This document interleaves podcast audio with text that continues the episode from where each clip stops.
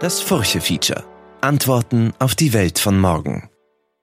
Der Mensch von heute ist weder gut noch böse. Der Mensch von heute ist müde.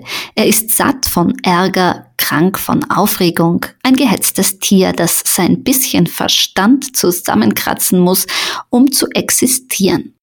Diese Zeilen sind in der Berliner Illustrierten Zeitung im Sommer 1923 erschienen. Sie könnten aber genauso gut von heute sein. Meinen Sie nicht?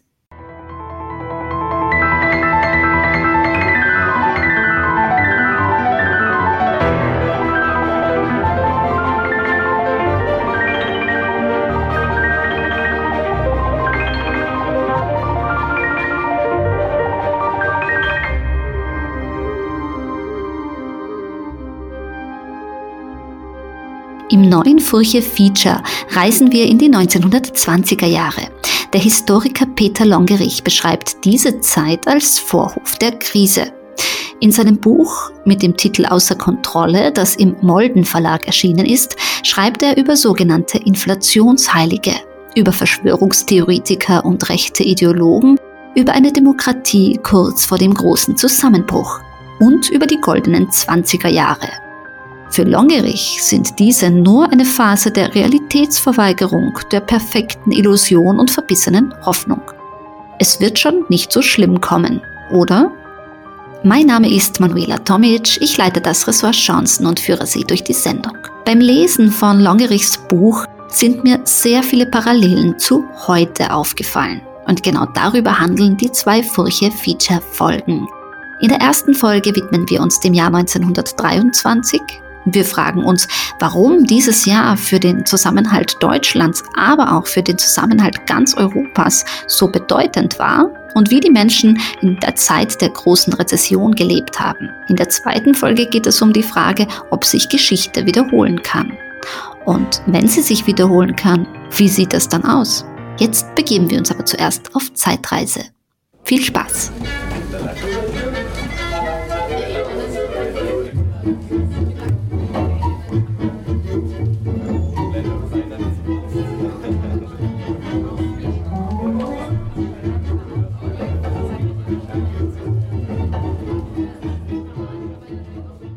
Die 20er Jahre ließen eine Gesellschaft am Höhepunkt der Geldentwertung in Parallelwelten der Lust und des Drogenkonsums schlittern. Berlin wurde, wie der Schriftsteller Stefan Zweig attestierte, zum Babel der Welt. Sehnsucht, Wunder und der Wille an übernatürliche Dinge zu glauben, ließen so manche auf ihren ganz persönlichen Messias warten. Im Hintergrund schlummerte eine noch blutjunge Demokratie, der viele nicht vertrauten. Das System der Sieger war geboren, das Deutschland und Österreich, die Verlierer des Ersten Weltkriegs, permanent an ihre Niederlage erinnerte. Auf den Straßen tummelten sich Lebensphilosophen, Wanderprediger mit langen Bärten, selbsternannte Christusnachfolger und rechte Ideologen, um die verlorenen Seelen wieder einzufangen. Einer davon war Adolf Hitler. Wie also kann man sich das Leben der Menschen im Jahr 1923, dem Jahr der großen Rezession, vorstellen? Der Historiker Peter Longerich. Die gesamte Periode seit dem Ende des Ersten Weltkrieges ist eben eine sehr schwierige und, sehr prekäre Zeit gewesen. Wir haben einmal das Problem, dass eine Mehrzahl, ich rede jetzt über Deutschland, äh, die, äh, die, die neue Demokratie nicht akzeptiert hat, sondern ihr distanziert gegenüberstand. Wir haben eine sehr scharfe, ein sehr scharfes Gegenüber von links und rechts bis hin zu bürgerkriegsähnlichen Auseinandersetzungen, bewaffneten Auseinandersetzungen. Wir haben als, als Folge, vieles ist natürlich auf den Ersten Weltkrieg zurückzuführen, wir haben einfach noch nicht gelöst das Problem der der, Kriegsfinanzierung. Das heißt, ähm, es gab diese Kriegsanleihen, aber es war, äh, die waren im Grunde genommen jetzt wertlos, aber es war überhaupt noch nicht klar, ob es dafür irgendeine Form von Ausgleich geben würde. Das heißt also, große Teile des Mittelstandes, die diese Kriegsanleihen äh, äh, gezeichnet hatten, waren in einer schwierigen oder mussten oder mussten befürchten, in eine sehr schwierige wirtschaftliche Situation zu geraten. Und das stand sozusagen, dieses Medientheke stand sozusagen über dieser ganzen Zeit. Wir haben aber auch in Deutschland selber dann ähm, äh, eine separatistische Bewegung, etwa im Rheinland. Wir haben äh, sehr scharfe äh, Verfassungsauseinandersetzungen zwischen dem Reich und Bayern. Ähm, und ich könnte also insgesamt so sieben, acht so Krisenherde hier aufzählen, die im Grunde Genommen jetzt ähm, im Laufe des Jahres 23 so richtig heranbrechen und die sie zu einer ganz großen Krise vereinen. Um einen dieser Krisenherde geht es in Loggerichs Buch außer Kontrolle, nämlich um die sogenannte Ruhrbesetzung. Anfang 1923 bis 1925 hatten französische und belgische Besatzungstruppen Teile des Ruhrgebiets besetzt. Peter Longerich ist nur wenige Kilometer von dieser Region entfernt geboren. Der Grund für diese Ruhrbesetzung waren Reparationsforderungen, die nach dem Ersten Weltkrieg entstanden sind. Vor allem das Deutsche Reich kam, so die Siegermächte, ihren Reparationsforderungen nicht nach. Und so entstand vor allem durch Frankreich ein Druck. Und so nahm sich Frankreich, was es brauchte. Es besetzte das Ruhrgebiet und schöpfte dort Kohle ab. Und diese Ruhrbesetzung war für die innenpolitische Entwicklung der Weimarer Republik, aber auch für ganz Europa mit weitreichenden Folgen gepflastert. Denn in Bayern regten sich schon die ersten Widerstände. Dort operierte der rechtsextreme Untergrund, der zehn Jahre später in die Machtübernahme der Nationalsozialisten mündete. Longerich naja, man muss sehen, dass, ähm, ich komme jetzt wieder zu dem, zu dem Obereinmarsch zurück, dass das eine nationalistische Welle ausgelöst hat. Frankreich war ja aus deutscher Sicht oder galt als der Erbfeind und äh, sozusagen aus dieser einfachen deutschen Sicht hatten die Franzosen jetzt wieder mal ihr wahres Gesicht in Anführungszeichen gezeigt. Und es ist schon, wenn man die, die Quellen liest, schon äh, erschreckend, äh, dass also ganz offen von maßgeblicher Seite Hass gegen Frankreich gepredigt wurde. Und Franzosen in, in, in, in verschiedenen Statements im Grunde genommen als Untermenschen äh, bezeichnet worden. Und diese ähm, nationalistische Welle war doch so stark, dass sich die damalige Regierung, regierte, regierte damals der Reichskanzler Kuno, eine farblose, parteilose Persönlichkeit, muss man sagen, dass der in den, unter den Druck dieser nationalistischen Welle geriet und sich sozusagen von ihr treiben lässt. Oder, oder nicht von ihr treiben lässt vielleicht, sondern er versuchte auf dieser Welle zu schwimmen. Und das, dieses äh, Surfen auf der Welle ist ihm aber nicht äh, gelungen, sondern im Grunde genommen ist er dann in, dem, in einem Wellental versunken, nämlich im August äh, 23 ist seine Regierung äh, abgelöst worden und zusammengebrochen. Also das heißt, diese, diese Idee, dass man versuchen könnte, ähm, äh, sozusagen als ein konservativer Politiker ähm, die Rechtsextremisten zu überholen und sozusagen ihnen das, äh, ihnen also die, das Wasser abzugraben, mit dem man nun selber nationalistische Parolen ausgibt, äh, diese äh, Taktik hat überhaupt nichts genützt. Insbesondere, was sich als verderblich herausgestellt hat, ist, dass die Reichsregierung damals 23 ähm, während, der, während der Besetzung der Ruhr den Rechtsextremisten die Gelegenheit gegeben hat, äh, sich zu vernetzen, Waffenlager anzulegen und Sabotageakte im Ruhrgebiet zu begehen.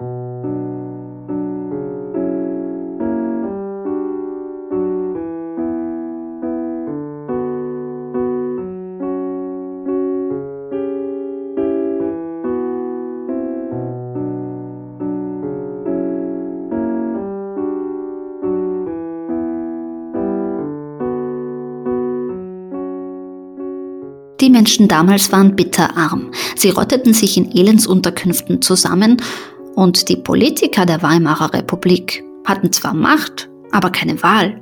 Sie sahen ihr Budget in der Hyperinflation wahrlich davon schwimmen. Auch sie verloren die Kontrolle. Und die Republik stand kurz vor dem Zerfall. Separatistische Gruppierungen in ganz Deutschland wollten die Macht an sich reißen. Und da geriet ein Mann in eine große Krise. Longerich? Im Oktober äh, 1923 die Position des Reichskanzlers Stresemann, der befürchten musste, dass ähm, von aus Bayern eine, ein, ein Marsch auf Berlin organisiert wird, ähm, der gleichzeitig ähm, befürchten muss, dass es äh, in Mitteldeutschland einen kommunistischen Aufstand gibt, beziehungsweise dass die Bayern äh, das als Vorwand nehmen, um jetzt Recht loszuschlagen, der sich mit der, mit der, in, in seiner großen Koalition, wo auch die Sozialdemokraten vorhanden sind, mit der, mit der Forderung der Unternehmer konfrontiert, sich den, den Acht-Stunden-Tag abzuschaffen, die große Errungenschaft der Novemberrevolution, ähm, und dem die Inflation davonläuft, er hat überhaupt keine Kontrolle mehr über sein Budget. Was soll er jetzt.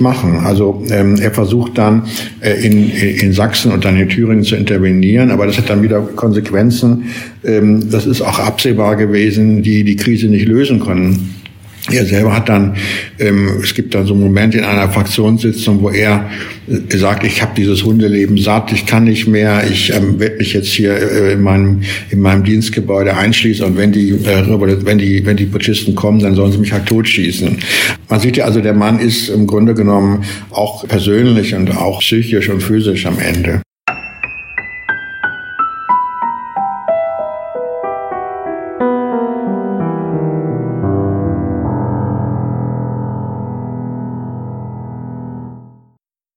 Denke, dass einfach sehr viele Menschen in der Zeit äh, den Bezug zur Realität äh, verloren haben oder äh, begonnen haben zu verlieren. Das ist ja ganz klein in einer, einer Hyperinflation, wo die, äh, wo die Währung sich äh, sehr schnell entwertet. Ähm, da hat man einfach keinen, keinen klaren Gradmesser, um sein tägliches Leben zu bestimmen. Sie wissen einfach, wir kennen das ja heute schon, bei der Inflation von 10 Prozent sehen wir ja schon ähm, die Befürchtung, dass Leute nicht mehr wissen, wie sie ihre, ihre Rechnung in einigen Monaten bezahlen können, ihre Energierechnung. Und hier war das natürlich viel extremer. Hier musste man, musste man im Grunde genommen dann das Geld so schnell wie möglich ausgeben und hatte keine Möglichkeit mehr vorauszuplanen. Und was in solchen Situationen passiert ist, dass die Menschen sich eben so ähm, Ersatzrealitäten schaffen.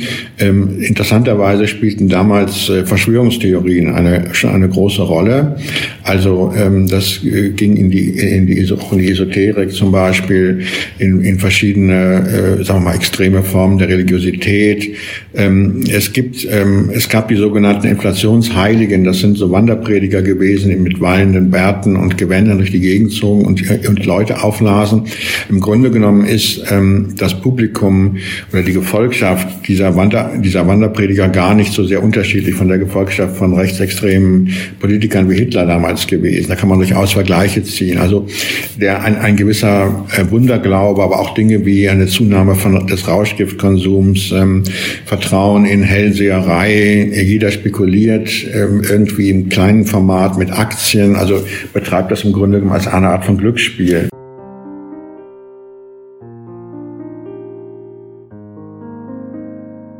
Der Drang verschiedener Völker Europas, ihre nationale Identität auch staatlich umzusetzen, hat aufgrund des national-, politisch-, wirtschaftlichen Komplexes die Schaffung neuer Feindbilder zur Folge.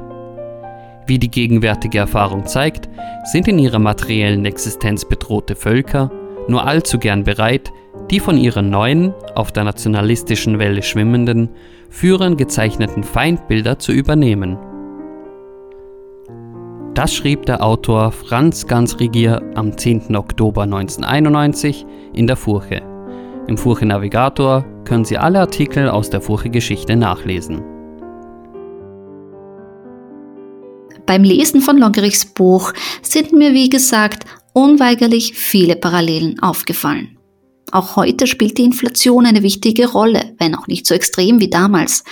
Auch heute wird mit nationalistischen Parolen Politik gemacht und in Italien regieren gerade die Neofaschisten unter Giorgia Meloni. Auch heute wenden sich die Menschen zunehmend vom Tagesgeschehen, von der Politik und den Nachrichten ab und fliehen in Parallelwelten. Was also kann man aus dem Jahr 1923, 100 Jahre später lernen? Das habe ich Peter Longerich gefragt. Und seine Antwort klingt wie ein Weckruf.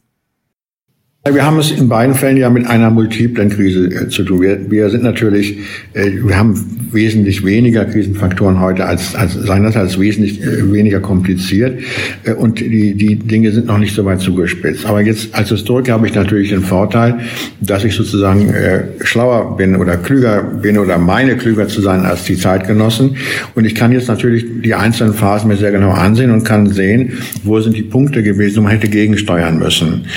Ganz konkret in dem, in dem Fall sieht man eben, dass äh, diese ganze, der Versuch, diese, diesen, diese Ruhrbesetzung abzuwehren, passiver Widerstand und so weiter, dass das völlig unkalkulierbar gewesen ist. Man hätte eigentlich schon nach wenigen Wochen äh, merken müssen, dass das nicht, dass das so nicht funktionieren kann. Man hätte also die Entscheidung treffen müssen, da man die Regierung äh, aufzustehen und zu sagen, ja, das können wir nicht durchhalten, wir müssen die Politik eben ändern. Das konnten sie aber nicht, weil sie eben in den, weil sie selber, ja, die Geister, die sie gerufen hatten, nicht mehr los wurden. Damit meine ich diese nationalistische Welle und gegen diese Welle konnten sie nicht mehr sozusagen, äh, konnten sie nicht mehr mit, mit praktischen Maßnahmen ankommen. Also das heißt, äh, wenn man jetzt die Situation vergleicht, dann könnte man natürlich äh, äh, sagen, dass ähm, äh, wenn man jetzt die Ukraine-Krise und ihre Folgen nimmt, dass man eigentlich äh, schon seit 2014 äh, Dinge hätte äh, sehen können. Und wir haben trotzdem eine sehr hohe Energieabhängigkeit von Russland. Im Falle Deutschlands hat man eigentlich durch eine konsequente Vernachlässigung der militärischen Verteidigung zu erkennen gegeben, dass man sich im Zweifelsfall da nicht wahrscheinlich ähm, groß äh, zur Wehr setzen würde, dass man hat Schwäche gezeigt, wenn Sie so wollen, äh, und ähm, man hat auch äh, grundsätzlich nicht die Beziehungen äh, zu Russland verändert, obwohl deutlich wurde, dass es sich ja hier um einen, dass ja offensichtlich hier Imperialismus im Spiel ist. Also wir können das im Grunde genommen äh, zurückverfolgen und das tun wir ja auch und, und sehen, warum haben wir nicht im Grunde genommen 2014, 2015, 16 folgende anders gehandelt. Und äh, da bleibt eben nur die, die traurige Wahrheit, dass wir offensichtlich nicht bereit sind, aus solchen großen Krisen, wie wir die vor 100 Jahren erlebt haben, zu lernen und zu sagen, ja, man muss den Mut haben, rechtzeitig gegenzusteuern. Also man kann nicht, man darf nicht sozusagen eine Politik betreiben, die sozusagen äh, auf, auf Sicht fährt und man sagt, na, wir schauen mal, wie es geht und vielleicht geht ja noch ein bisschen was und vielleicht geht ja noch hier noch ein bisschen was und dann ähm, äh, so, so schlimm wird alles schon nicht werden und so weiter, sondern man muss eben hier, hätte eben hier natürlich eigentlich den rein einen Wein einschenken müssen und sagen müssen, ja, wir müssen hier einige Stellschrauben anders äh, stellen und das könnte unter Umständen auch teuer werden. Es könnte auch Belastung mit sich bringen, aber diese Belastungen wären wohl geringer gewesen als das, was wir jetzt äh, zahlen müssen.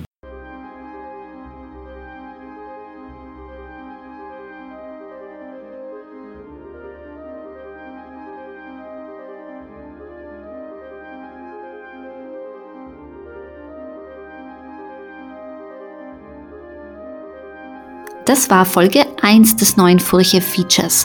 In der nächsten Folge geht es um das Jahr 2023. Wir blicken in die Zukunft, wir sprechen über den Ukraine-Krieg, über die EU-Osterweiterung und die Spannungen im Kosovo, den Zusammenhalt Europas, über Korruption, Spekulation und die richtigen gesellschaftlichen Werkzeuge für eine gute Zukunft. Möchten Sie die Furche abonnieren, dann besuchen Sie uns auf furche.at slash abo. Alle Podcast-Sendungen finden Sie unter furche.at slash podcast. Mein Name ist Manuela Tomic. Ich leite das Ressort Chancen und freue mich, wenn Sie mir auf der Podcast-Plattform Ihrer Wahl eine gute Bewertung hinterlassen, damit dieser Podcast noch mehr Menschen erreicht. Vielen Dank fürs Zuhören und bis zum nächsten Mal.